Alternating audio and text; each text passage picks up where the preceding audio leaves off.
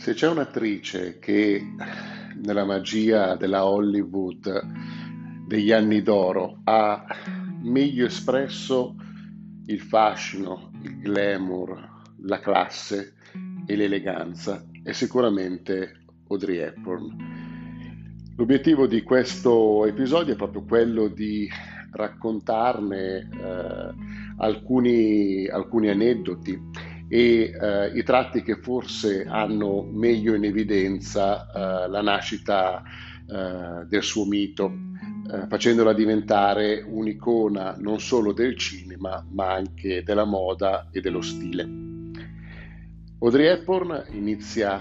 eh, e ha grande successo nella sua eh, carriera cinematografica negli anni 50 Occorre qui aprire una, una, piccola parentesi e spiegare che cosa hanno significato gli anni 50 per la cinematografia di Hollywood. Si viene dagli anni 40, quindi dagli anni eh, della seconda guerra mondiale, gli anni di un forte rigore, eh, gli anni in cui lo stile di vita ha perso sicuramente quel fascino e quel glamour che invece aveva caratterizzato sicuramente gli anni 20 e in parte gli anni 30. Nel 1939 il film che ha maggiore successo è eh, il meraviglioso Via col vento. L'America nel 1939 affronta il periodo che, per, che sta per, per arrivare che è quello della seconda guerra mondiale. Eh, L'America entra nella seconda guerra mondiale alla fine del 1941, eh, ma i venti di guerra dal, mille, dal 1939 soffiano già impetuosi sull'Europa e si guarda a questa situazione che sta caratterizzando eh, sicuramente l'Europa e da lì a poco tutto, tutto il mondo. L'America entra nella seconda guerra mondiale con lo stesso spirito di Rossello Vara come Rossello Ara ha vissuto gli anni difficili della miseria, è stata messa in ginocchio eh, prima eh, dalla crisi di Wall Street del 1929 e in un secondo momento dalla Grande Depressione che ha caratterizzato tutti gli anni 30. Come Rossella però l'affronta con la voglia di rialzarsi e di ehm, ricollocarsi nella scala gerarchica e sociale del mondo eh, nei gradini più alti. Eh, come Rossella anche l'America non ha intenzione di farsi schiacciare eh, o dominare eh, da quello che ritiene un, un nemico. Di conseguenza gli anni 40 eh, dettano una nuova modalità eh, di eh, descrivere il cinema. Forse il genere cinematografico eh, che meglio evidenzia questo passaggio è il noir.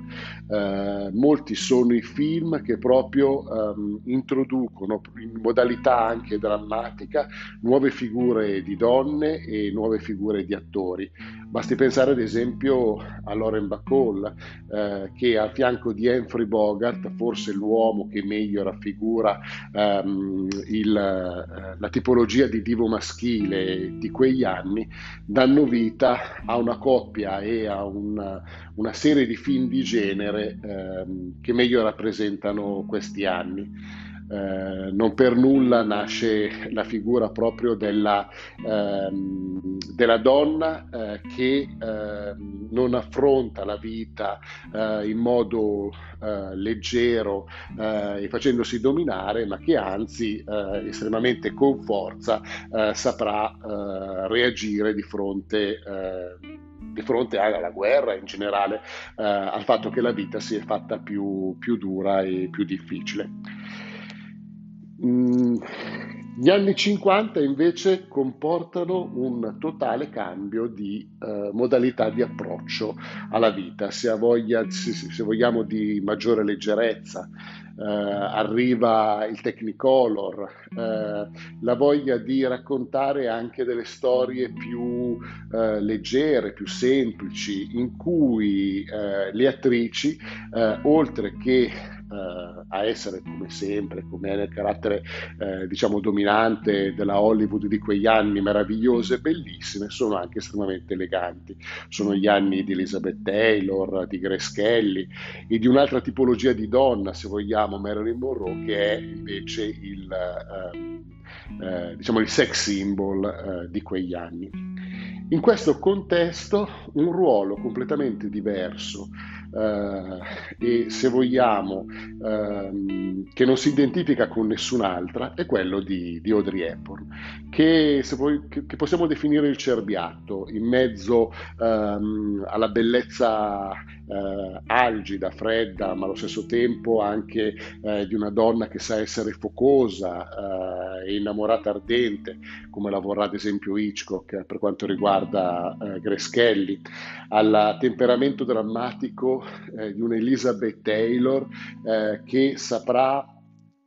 Dare, dare, vita alla grande passione oppure alla, eh, alle forme sensuali ed esplosive eh, unite al talento comico di una, di una Marilyn Monroe,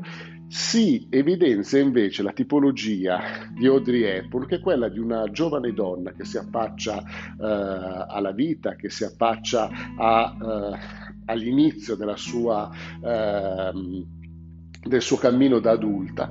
eh, con un'eleganza, con un fascino, con uno stile eh, che forse nessun'altra eh, a Hollywood ha.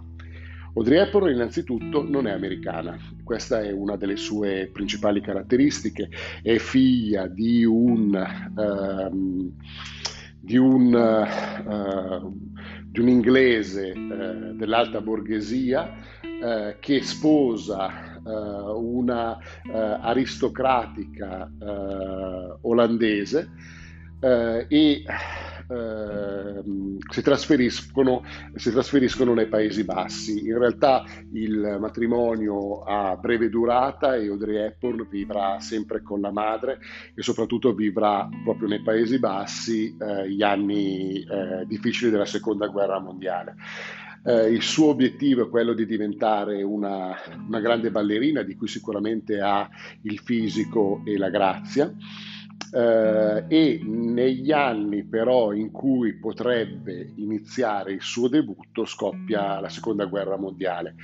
Eh, peraltro eh, vissuta in piena miseria, eh, Audrey Hepburn e la sua famiglia subirono eh, sicuramente la fame di quegli anni, si dice che addirittura si sia nutrita e si sia salvata mangiando ehm, i, eh, i bulbi dei tulipani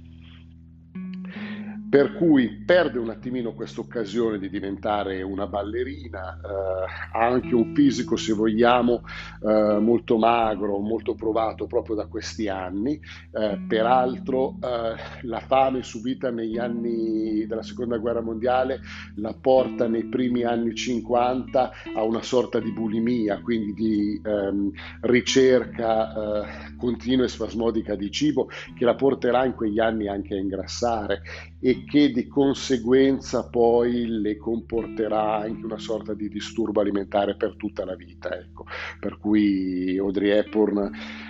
magrissima come l'abbiamo conosciuta tutti, però anche con delle difficoltà legate eh, diciamo al, eh, al, suo nutrimento, legato proprio alla sofferenza vissuta negli anni della seconda guerra mondiale. Non voglio andare troppo nel dettaglio perché comunque mh, bisognerebbe avere anche un approccio psicologico da questo punto di vista, una conoscenza maggiore dell'attrice, però sicuramente ehm, il suo atteggiamento verso il cibo eh, ha sicuramente ehm, delle origini legate legate a questi anni. Eh, Sofia Loren, eh, che eh, aveva una casa in Svizzera eh, quando ci viveva con il marito eh, Carlo Ponti, confinante con quella di Hepburn, per cui erano vicine di casa, racconta che una volta negli anni 60 venne invitata da, ehm, da Audrey Hepburn per un pranzo. Lo racconta proprio nella sua autobiografia Sofia Loren e racconta che Chiaramente Sofia andò contenta a questo pranzo, um, eh, Audrey Hepburn era una padrona di casa squisita, per cui la fece accomodare a tavola, fece portare quello che eh, Sofia Loren riteneva che fosse una sorta di eh, aperitivo, cioè una foglia eh, di insalata con depositato sopra un pezzettino di formaggio accompagnata da una marmellatina e forse da un, um, eh, da un, un pezzettino di frutta secca. Eh, finito questo, questo piccolo assaggio, eh, Sofia Loren disse che, dice, proprio racconta nella sua autobiografia che eh, Audrey Hepburn disse, ah, caspita, oggi ho esagerato, ho, ho mangiato davvero troppo, no? e, mentre Sofia Loren dice che poi è tornata a casa e si è fatta un panino col salame perché aveva una fame tremenda, che poi anche Sofia Loren, vabbè, racconta anche questa cosa, però ha sempre detto di essere stata a dieta anche lei tutta la vita. Eh? però tendenzialmente in una modalità sicuramente diversa da quella di, di Audrey Hepburn. Ritornando a noi, eh, Audrey Hepburn mh, che aveva eh, delle velleità artistiche non può fare quello che voleva, quindi non può dare vita al suo sogno di diventare, come voleva lei, eh, una ballerina, però la vita le offre la possibilità eh, nei primi anni 50 di avere delle piccole occasioni, delle piccole particine per eh, partecipare a delle commedie cinematografiche europee. In una di queste occasioni, in un film pressoché dimenticato oggi, eh, ebbe modo di ehm, conoscere eh, la eh, scrittrice del, eh, eh, della commedia, della commedia Gigi. che adesso mi sfugge il nome di come si chiamava, vediamo se ve la trovo al volo. Allora, bla bla bla. Uh, mannaggia. Perché era questa questione qua del podcast è che non ho ancora capito come si fa a... Uh, a bloccare, quindi portatemi pazienza. Niente, in questo momento non... Eh, ecco, Colette, mi, mi, sfuggiva il nome, la scrittrice Colette, scrittrice francese, ehm, scrittrice di, di romanzi eh, notissimi, di particolare, eh, diciamo, di particolare ehm, interesse per il pubblico anche più eh, generalizzato, quindi una, una, scrittrice che piaceva molto, eh, scrive un, un'opera che si chiama Gigi di eh, grandissimo successo eh, di pubblico e eh, si decide di ehm, trasportare quest'opera eh, a Broadway, di farla diventare una, una commedia. Mm, qualche anno dopo verrà fatto anche un film con Leslie Caron. Eh, in realtà, ehm, in realtà eh, Audrey Hepburn non farà mai il film, però a Broadway ha la possibilità di mettersi in luce e di, ehm, e di eh, farsi, farsi, conoscere, eh, soprattutto dalla critica. In questa occasione viene notata da un regista, William Wyler, che eh, ha in mente di realizzare un film a basso costo a Roma eh, quindi utilizzando eh, Cinecittà come ehm, eh, luogo per eh, effettuare le riprese, questo comporta la possibilità di realizzare un film ehm, avendo un basso costo dal punto di vista tecnico, cioè di tutto quello che è la struttura, perché l'Italia di quegli anni era l'Italia eh, del dopoguerra e di conseguenza era estremamente economica rispetto al mercato americano. William Wyler vorrebbe come interprete del suo film La stella nascente Elizabeth Taylor, però avere Elizabeth Taylor in un film comporta, come dire, far diventare il film anche eccessivamente importante, mentre in quel momento si ha la volontà di fare un film a basso costo. Viene scelto un attore comunque di riguardo che è Gregory Peck e di conseguenza si decide di lanciare una nuova attrice. Questa nuova attrice è Audrey Hepburn. Eh, è un viso fresco, un viso giovane, un viso che si ritiene adatto per il film che si sta per girare, che è Vacanze Romane, storia di una principessa eh, di un non ben precisato paesino europeo eh, che eh, stanca della vita eh, di corte, eh, peraltro ehm, in un certo senso la trama viene ricalcata anche sulla vita di quegli anni della sorella della regina d'Inghilterra, eh, che era un po' insofferente alla, alla vita di corte ed era sulle copertine di tutti i giornali di quegli anni e di conseguenza scappa e ha questa avventura romana dove incontra un affascinante eh, giornalista che è Gregory Peck eh, con il quale vive una prima tenera eh, storia d'amore molto romantica quanto eh, ingenua e assolutamente non sensuale eh, e eh, in questa occasione oltre alla ehm, nascita appunto di questa love story si ha la possibilità di mettere in evidenza le bellezze millenarie di Roma. Eh, il film incredibilmente eh, che nasce per essere un prodotto, se vogliamo, ehm, abbastanza, abbastanza, semplice e che eh, senza pretese, eh, a basso costo, diventa in realtà eh, il film dell'anno. Eh, un grandissimo successo, soprattutto eh, lancia due cose, lancia eh, Audrey Hepburn e lancia Roma, che viene vista come città alternativa a Parigi come città dell'amore. Tutt'oggi alcune delle immagini eh, del film sono diciamo delle icone del, del, cinema, del, cinema, internazionale. Basti pensare a Audrey Hepburn o Gregory Peck che girano per Roma sulla Vespa. Eh, in, rispetto a questo, a questo, film si racconta un episodio divertente che è quello di quando gli attori si recano um, nel, nella trama del film presso um, eh, la formella della, della, Bocca della Verità e eh, Gregory Peck um, in quel momento improvvisa, no? improvvisa perché racconta a Audrey Hepburn, che è la principessa in quel momento, ma siccome improvvisa la stessa Audrey Hepburn non sa bene che cosa stia succedendo, racconta che se eh, che, si, che, eh, che, la storia, il mito, la leggenda racconta che se si mette eh, la mano nella bocca eh, della formella della bocca della verità e in quel momento si dice una bugia, eh, la mano viene mozzata, viene, viene come mangiata. E Gregory Peck finge in quel momento di subire un forte dolore, per cui c'è una reazione che William Wyler ha voluto filmare e, e tenere nel film in cui eh, la principessa, interpretata da Audrey Hepburn, si spaventa perché vede che comunque la, l'attore, la, eh, Gregory Peck, o comunque il, il, giornalista nella trama, eh, sta subendo un forte dolore, ma la stessa Audrey Hepburn in quel momento non stava, non stava improvvisando, cioè non stava recitando, cioè, ehm, crede davvero che in quel momento Gregory Peck eh, stava per avere la, la mano mozzata. Quindi la paura che prova è una paura reale è un uh, momento reale di tensione diciamo, che aveva avuto in quel momento, o almeno così racconta la storia, la leggenda uh, del film.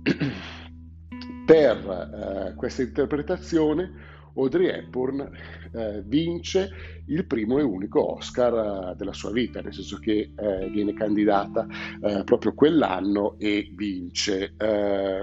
subito però eh, dopo eh, Vacanze romane, c'è un altro regista che eh, si innamora, eh, che si innamora di lei e che la chiama eh, per un film e questo regista è eh, Billy Wilder. Billy Wilder è tra i registi hollywoodiani forse a mio avviso, eh, perché poi su questa cosa ognuno ha le sue preferenze, a mio avviso però è il, il genio assoluto. Io adoro tre, tre, tre registi, ehm, Billy Wilder, eh, Alfred Hitchcock e George Cukor, perché forse sono i registi che meglio interpretano eh, la tipologia di, di, di, film, la tipologia cinematografica che, che mi piace. Eh, potrebbe aggiungersi poi forse John Ford, però tendenzialmente questi sono i tre registi che meglio interpretano Hollywood e tra tutti Billy Wilder è quello che è riuscito a spaziare eh, un po' in tutti i generi, eh, dando vita veramente a pellicole che entrano eh, di diritto nella, nella, storia, nella, storia, del cinema. Eh, basti pensare, non so, a Qualcuno piace caldo con, con Marilyn Monroe, eh, piuttosto che L'appartamento con eh, Shirley MacLaine e, e Jack Lemmon. Comunque nel 1952 gira, eh, scusatemi, nel 1954 perché Vacanze Romane è del 1953, invece Sabrina è del 1954, nel 1954 eh, iniziano eh, a girare eh, il film Sabrina. Sabrina è la storia di una eh, giovane ragazza eh, tipologia un pochettino uh, che poi sarà tipica di, di, Audrey Hepburn in quegli anni. Giovane fanciulla che si affaccia per la prima volta uh, alla vita. Uh, figlia dell'autista di una ricchissima famiglia americana che si innamora non ricambiata del figlio più giovane della, di, di questa famiglia tanto che eh, siccome lui invece è un Latin lover, ha mille donne e non la considera perché lei in quel momento è un brutto anatroccolo, eh, tenta addirittura di suicidarsi. Eh, il padre, disperato, per allontanarla da questo amore eh, non corrisposto, la manda a Parigi, dove lei sboccia e diventa, va a Parigi in realtà lei per eh, imparare a diventare una cuoca, in realtà impara a malapena a fare una frittata, però in realtà in questo contesto eh, sboccia perché ha la possibilità di incontrare il mondo del glamour, il mondo del fascino eh, di Parigi e qui um, impara forse qualche cosa di più rispetto a saper cucinare, impara a saper affrontare eh, la vita in un modo ehm, piacevole, disinvolto, leggero, elegante, come poi sarà l'essenza dell'attrice stessa per tutti gli anni 50. Torna ehm, a, ca- a casa del padre e qui non passa più inosservata, non è più il brutto anatroccolo, ma è forse eh, è diventata eh, uno splendido cigno, per cui eh, il figlio eh, più giovane della, ehm, della, della, famiglia, che è William Holden, eh, rimane affascinato e cerca di conquistarlo, ma in realtà eh, la storia d'amore nasce non con lui, ma con il fratello più grande, che è Humphrey Bogart. Il film è tutt'oggi estremamente piacevole, è forse uno dei film, delle commedie più interessanti di quegli anni. Ehm, e, ehm,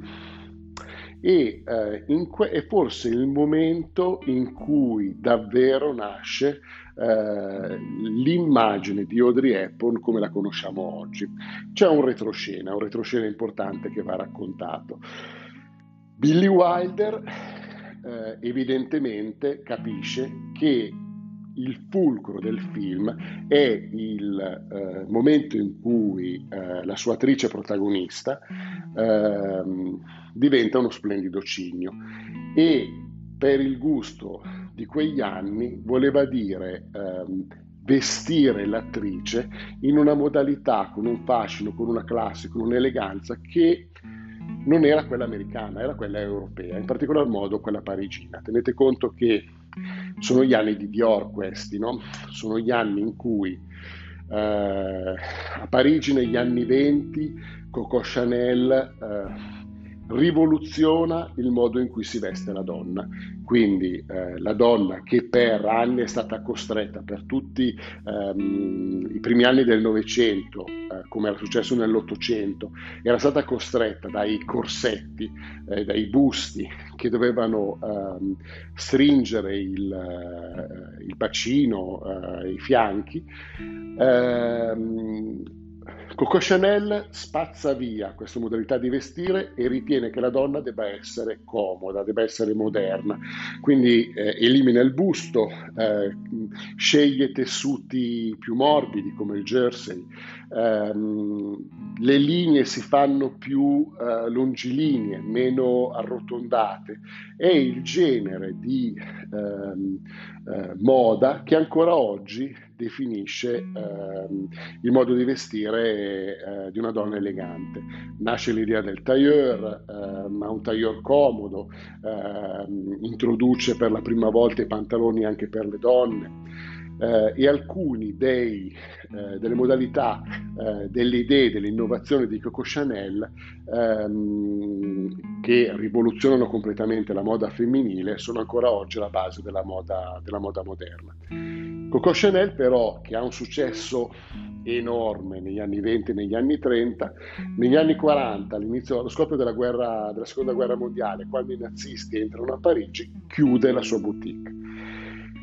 eh, e la riaprirà solo negli anni 50. Lo fa perché? Lo fa perché ehm, all'inizio degli anni 50 Dior, eh, Christian Dior, ehm, diventa il baluastro, il paladino della moda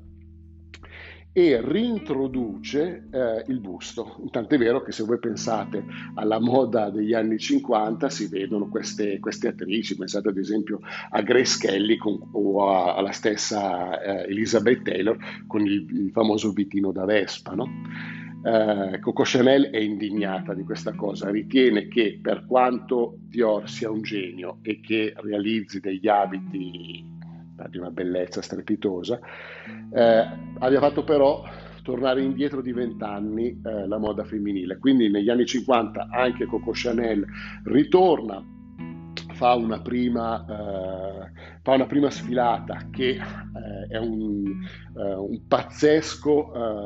eh, flop, un tonfo incredibile. Perché? Perché la sua moda viene vista come qualcosa di, di vecchio, qualcosa che risale a dieci anni prima. In realtà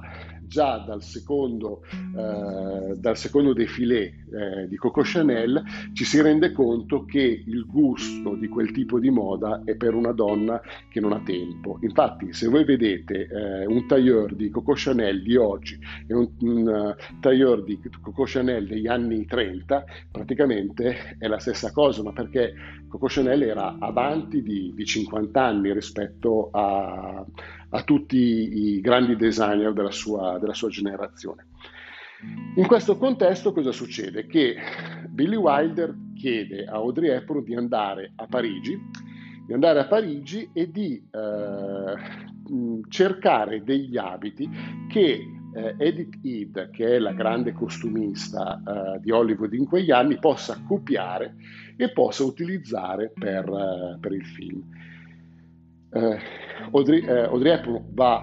eh, da buona eh, esecutrice, va a Parigi, ma non va da Dior, non va dagli stilisti più, più, noti, ma cerca uno stilista emergente. Questo stilista, che nasce proprio nella scuola di Dior, è Aubert de Givenchy.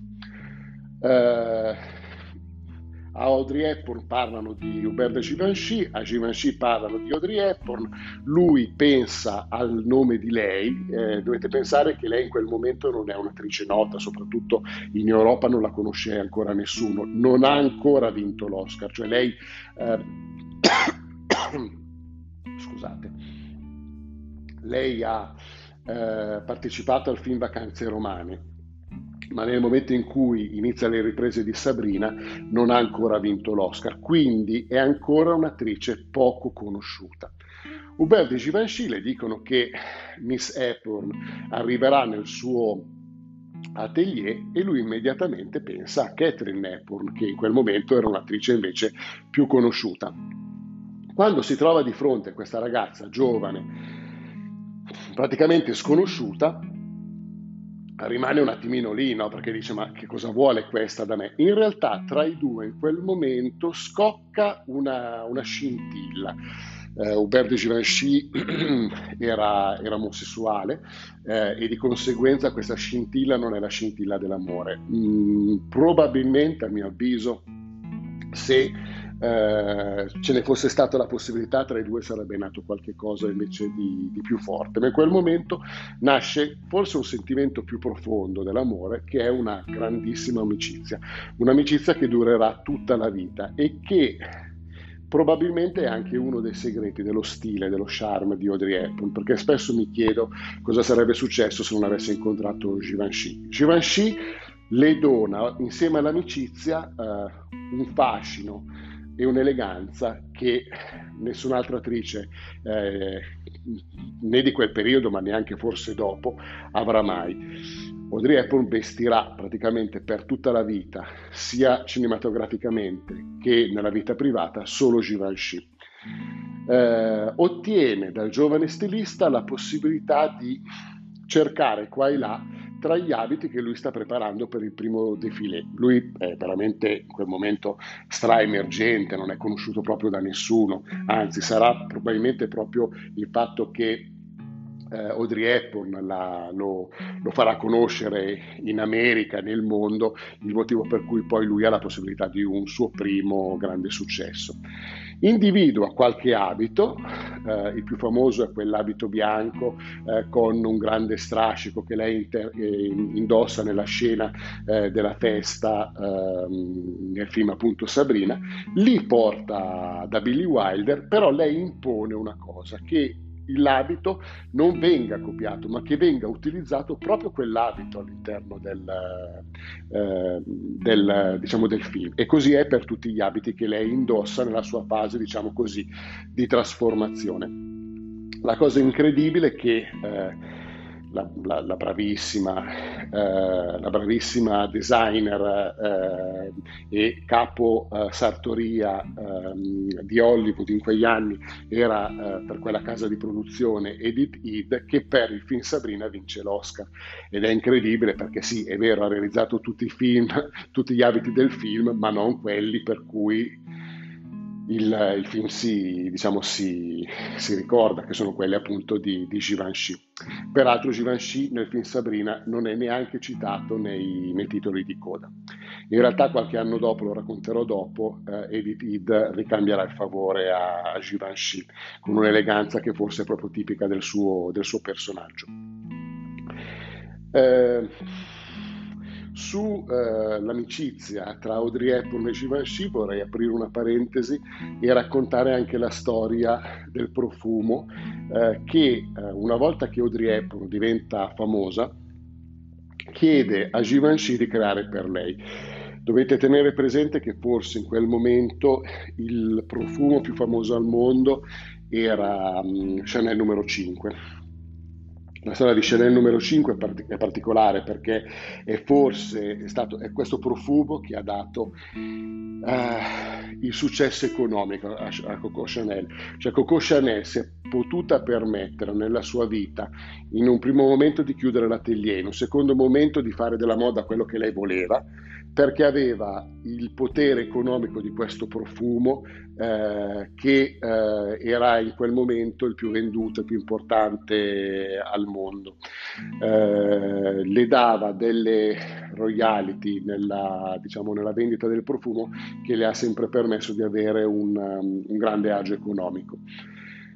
Peraltro in quegli, in quegli anni una grandissima pubblicità che è stata data al profumo Chanel numero 5 è data proprio da Marilyn Monroe che in un'intervista, peraltro abbastanza ingenuamente, lei non voleva fare pubblicità al profumo, voleva solo rispondere in modo malizioso a un giornalista che le chiese che cosa indossasse per andare a dormire e lei rispose solo due gocce di Chanel numero 5, facendo capire che dormiva nudo, nuda, che peraltro è vero, cioè nel senso che Marilyn Monroe amava dormire nuda. E questa cosa tutt'oggi è una frase conosciutissima e che in quegli anni però aveva dato poi l'esplosione diciamo al, al profumo perché si diceva se lo usa Marilyn Monroe allora lo vado, lo vado a usare anch'io tutt'oggi pur essendo un'essenza un po' un po' superata, è considerato uno dei profumi di, di maggiore cla- eh, classe, di maggiore glamour eh, nell'ambiente. Audrey Hepburn però non vuole un profumo fatto per qualcun altro, vuole un profumo suo. Per cui va da Givenchy e gli chiede, ma in amicizia, creeresti un profumo per me, qualcosa che sia solo mio, quindi non qualcosa che venga commercializzato, ma una cosa che ho solo io. E um, Givenchy crea per l'amica un profumo, un'essenza, eh, e una volta che però la fa per lei si rende conto che questo profumo è proprio buono, no? Per cui in un secondo momento chiede a Audrey Hepburn la possibilità di commercializzarlo. Audrey Hepburn è assolutamente contraria, dice no, questo profumo tu l'hai fatto per me e io non voglio che l'abbia nessun altro. Poi però in un secondo momento si rende conto che sta togliendo una grande possibilità all'amico, perché tutto sommato um, Hubert Givenchy per lei non è mai stato uno stilista, ma è un amico che creava qualcosa per lei, si rende conto che gli stava togliendo la possibilità di essere più conosciuto uh, negli Stati Uniti. Eh, di conseguenza non solo gli permette di commercializzare il profumo, ma ehm, regala la sua immagine come testimonial per la pubblicità del, del profumo stesso. Ehm, per questo motivo il profumo si chiama l'interdì cioè il proibito, dove il proibito sta per, eh, non per il senso del proibito, diciamo che si può legare eh, così a un nomignolo legato al profumo, per dargli eh, un nome esotico, ma proprio in quel divieto che Audrey Hepburn aveva dato nella eh, commercializzazione del profumo. In questo contesto si inserisce in, con una brutta figura Mel Ferrer, marito di Audrey Hepburn, che chiede a Givenchy di riconoscere eh, a Audrey Hepburn una percentuale sui diritti della vendita del profumo, che Givenchy, davvero signore, Givenchy, davvero signore, immediatamente concede. Audrey Hepburn, secondo me, in questa cosa è spettacolare perché evidenzia veramente l'essenza della, eh, della sua grande classe, è indignata da questa cosa e Sgrida il marito e dice a Aubert de Givenchy che lei assolutamente non vuole avere un guadagno perché quel profumo è nato in nome di un'amicizia e non può dare vita a un, a un, valore economico perché ridurrebbe l'amicizia a qualcosa di mercenario e lei assolutamente non vuole questa cosa. Secondo me la storia dell'Antardì, del profumo, veramente è l'episodio che meglio mette in luce ehm, la grande amicizia tra Hubert de Givenchy e Audrey Hepburn, lei verrà vestita da lui per tutta la vita, in tutte le occasioni, anche eh, quando prende l'Oscar il vestito è di Givenchy.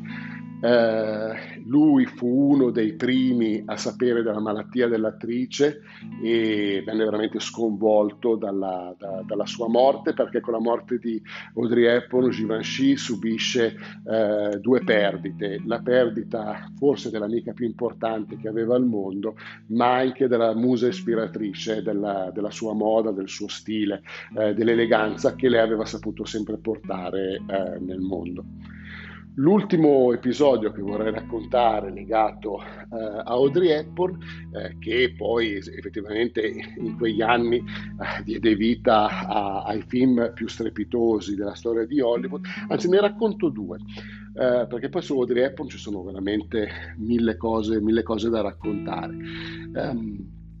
il primo è eh, nel 1961, quando Audrey Hepburn viene, um, eh, viene, scelta per interpretare il film che forse eh, è più legato alla sua immagine, che è eh, Colazione da Tiffany. Eh, peraltro Colazione da Tiffany nasce da un romanzo, da una breve novella, forse più che un, nova- romanzo di Truman Capote, e uh, lui, l'autore scrive Colazione da Tiffany avendo in mente Marilyn Monroe, cioè il suo personaggio, la donna che interpreta la, la, la storia che lui tratteggia è Marilyn Monroe. Marilyn Monroe in quegli anni però è l'attrice più richiesta, assolutamente. Non può partecipare a questo film, peraltro Marilyn ha anche iniziato un attimino la china discendente non della sua elevatura di attrice ma sua, eh, del suo essere umano e quindi è in una fase anche un attimino eh, più, più difficile, non tanto della carriera quanto proprio della sua vita e di conseguenza viene addirittura scelta in un primo momento Shirley MacLaine che però eh, è, sul set dell'appartamento e in un secondo momento insomma viene scelta, uh, viene scelta Audrey Hepburn. Quindi non è la prima scelta del film. Eppure oggi è quasi impensabile pensare alla realizzazione di Colazione da Tiffany senza Audrey Hepburn. Uh, Audrey Hepburn uh, peraltro um, c'è un aneddoto divertente sul, uh, sulla, sulla, scena iniziale, la scena di apertura del film che poi dà il titolo uh, al film in cui uh, il personaggio interpretato da Audrey mangiucchia una brioche davanti alle vetrine della gioielleria, Tiffany alle 5 del mattino e quindi è il motivo per cui si dice appunto il titolo è colazione da Tiffany. In realtà Audrey Hepburn che odiava quel tipo di, di dolce, eh, eh, che non è una brioche ma è un, non è un cornetto ma è un... Um, un, mi sembra che si chiami tipo olandese il, il termine il, proprio del, del, dolce. Comunque a lei non, non, piaceva e chiede al regista di poter eh, eh, mangiare un gelato invece che, il, invece che, questo tipo di, appunto, di eh, prodotto da forno. Lui è assolutamente contrario perché dice giustamente che il gelato non sarebbe una colazione, che colazione è con il gelato e, e di conseguenza lei non l'ha vinta e fortunatamente perché sarebbe veramente triste pensare a una Audrey Hepburn davanti alle gioiellerie di, di Tiffany che lecca un gelato. Um, in questa scena lei indossa il famoso, uh, il famoso abito nero di, uh, di Givenchy, uh, il, uno, uno, smanicato, quindi un abito lungo nero che spesso si dice non deve mancare nel, nell'armadio di, di, nessuna donna. l'abito così realizzato, che è un abito di Givenchy, in realtà l'abito di Givenchy eh, si riteneva fosse poco cinematografico e di conseguenza il regista chiese a Edith Head, ricordate che era la eh, capocostumista che aveva vinto l'Oscar per eh, Sabrina in un modo un po' inappropriato, di modificarlo e di renderlo più cinematografico. Per cui Edith Head eh, lavora sull'abito, lo risistema ma non si fa accreditare nei titoli di coda. Quindi gli abiti del, del film rimangono eh, legati a Audrey Hepburn. Con l'ultimo episodio che racconto rispetto a questa grande attrice è la partecipazione al film My Fair Lady del 1964, che in un certo senso rappresenta forse l'apice del suo successo. Poi in un certo senso da quel momento in poi inizia un secondo percorso anche nella, sia nella vita privata che nella vita eh, cinematografica dell'attrice. My For Lady da un paio d'anni viene portato al successo a um, Broadway, è una commedia che ha un successo strepitoso a Broadway, forse la commedia in quegli anni più vista, da un'altra attrice che è eh, Julie Andrews. a un certo punto la Warner Bros. decide di trasportare questa commedia al cinema e farla diventare un film, però immediatamente dice che non vuole Julie Andrews come attrice protagonista. È un po' una caratteristica di quegli anni che si riteneva che ci fossero degli attori per Broadway e degli attori per, uh, per i film, per i film di Hollywood. Julie Andrews non è vista come sufficientemente glamour, come sufficientemente bella, va bene perché ha una bellissima voce, ha una grande presenza scenica, va benissimo per il teatro, ma per, ehm, per il film ci vuole qualcun altro. Quando offrono questo film a Audrey Hepburn, lei ne è indignata perché ha visto la commedia Broadway e lei immediatamente dice no, questo film lo deve fare Julie Andrews. Però a un certo punto la, la Warner dice no, guarda, o, o lo fai tu o lo fa un'altra attrice. Non lo farà Julie Andrews, che peraltro è stata scelta in questo momento dalla Disney per fare Mary Poppins. Quando le dicono questa cosa, Audrey Hepburn come dire, si rassegna, dice va bene, allora la parte mi piace, se la deve fare qualcun altro la faccio io. E si impegna nel film come forse non ha mai fatto prima, imparando a cantare e a ballare. E ehm, andando a lezione di canto anche. Certo, Julie Andrews aveva una voce eccezionale, eh, a dei livelli veramente che forse poi eh, per arrivare a quei livelli lì bisogna aspettare dieci anni con le grandi attrici degli anni 70, a partire da Liza Minelli, da Barbara Streisand, da Aretha Franklin, cioè tutto un altro genere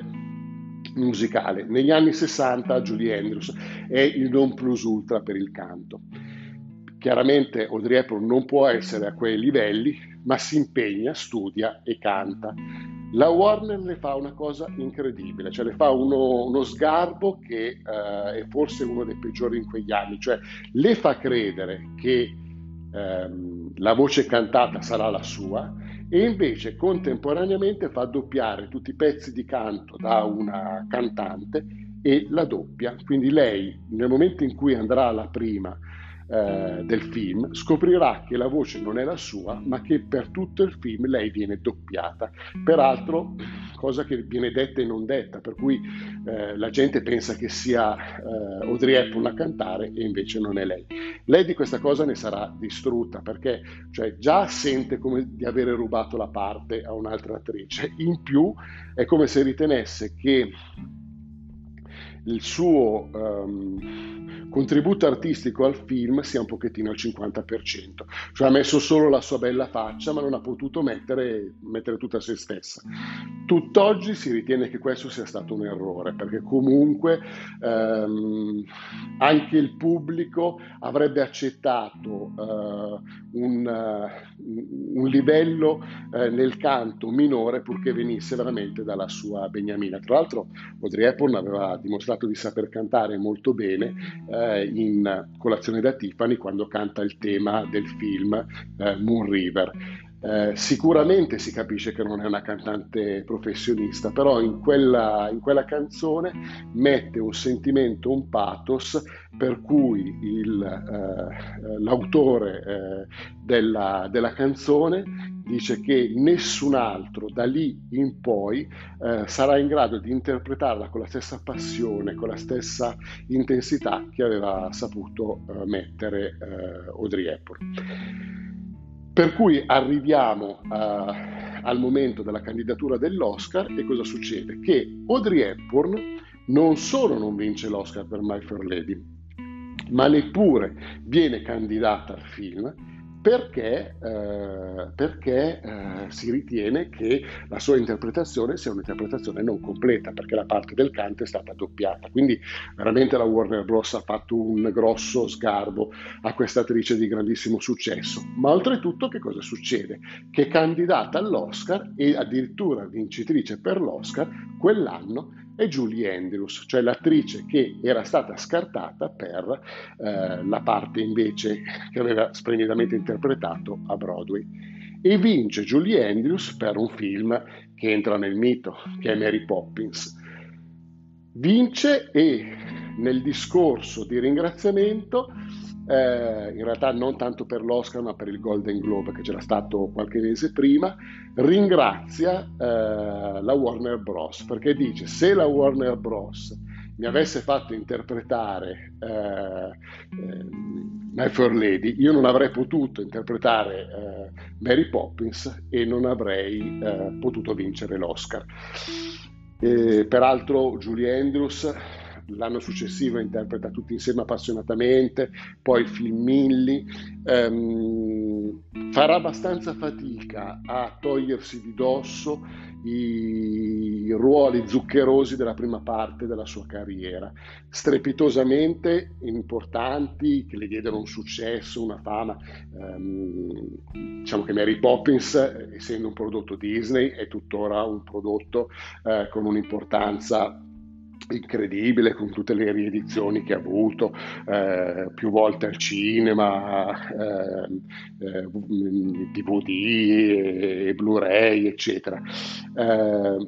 però eh, anche tutti insieme appassionatamente eh, fu il film con maggiori visioni dopo Via col vento e risollevò la casa, la Fox, eh, dal fallimento che invece stava attraversando per il fallimento del film Cleopatra che avuto, che c'era stato con ehm, Elizabeth Taylor, che era stato un insuccesso di pubblico, ma con un costo pazzesco di produzione. Grazie al, al successo di eh, Tutti insieme appassionatamente riesce a risollevarsi. Però questi ruoli portarono Julie Andrews a essere identificata un po' come la suorina simpatica eh, che ehm, eh, canta le canzoncine per i bambini e non era credibile poi nei ruoli drammatici. Uh, fu il marito Blake Edwards, il regista tra l'altro di Colazione da Tiffany, che diede poi alla moglie delle grandissime opportunità, prima con il film Sob, dove, Audrey, eh, dove Julie Andrews addirittura ha una scena di un velocissimo topless, e quindi voi immaginatevi che cosa può voler dire in quegli anni il topless di, di, di, di Mary Poppins, eh, piuttosto che qualche anno dopo lo, strapi- lo strepitoso successo di ehm, Victor Victoria. Comunque, eh, l'eleganza della situazione è che tra le due attrici, Julie Andrews e Audrey Hepburn, non ci fu ness- mai nessun tipo di screzio e anzi Julie Andrews in un certo senso eh, capì che, tra, eh, che quella situazione non era legata al fatto che comunque eh, Audrey Hepburn le volesse rubare una parte, ma al fatto che i produttori avevano voluto giocare comunque un ruolo... Mh, se vogliamo, un po' legato solamente alla, alla, capacità economica che il film poteva fare, non al successo artistico e che soprattutto alla fine avevano messo in crisi la stessa Audrey Hepburn. Audrey Hepburn però attraversa questi anni eh, con grandissima eleganza, anche tutti gli ultimi film che ha interpretato nella sua carriera eh, hanno sempre messo in luce eh, l'eleganza eh, che lei aveva eh, e una classe eh, veramente innata l'ultimo film è del 1989, chiude veramente in bellezza con Steven Spielberg, dove nel film Always interpreta la figura di un angelo che se vogliamo è anche un pochettino, ehm, è anche un pochettino legata poi eh, alla sua vita in quegli anni perché proprio eh, allora scopre eh, di avere una malattia purtroppo non curabile che la portò poi a una morte ehm, a una morte repentina, abbastanza tragica e ancora in giovanissima età nel 1993. Però sicuramente è tra le attrici degli anni 50 quella che rimane nel cuore di tutti e che per eh, la modalità delicata con cui seppe attraversare eh, sia la moda che ehm, il, eh, il, mondo del cinema dal 1950 appunto al momento della sua morte ancora oggi è ricordata come icona di stile e icona eh, cinematografica eh, amatissima e indimenticabile.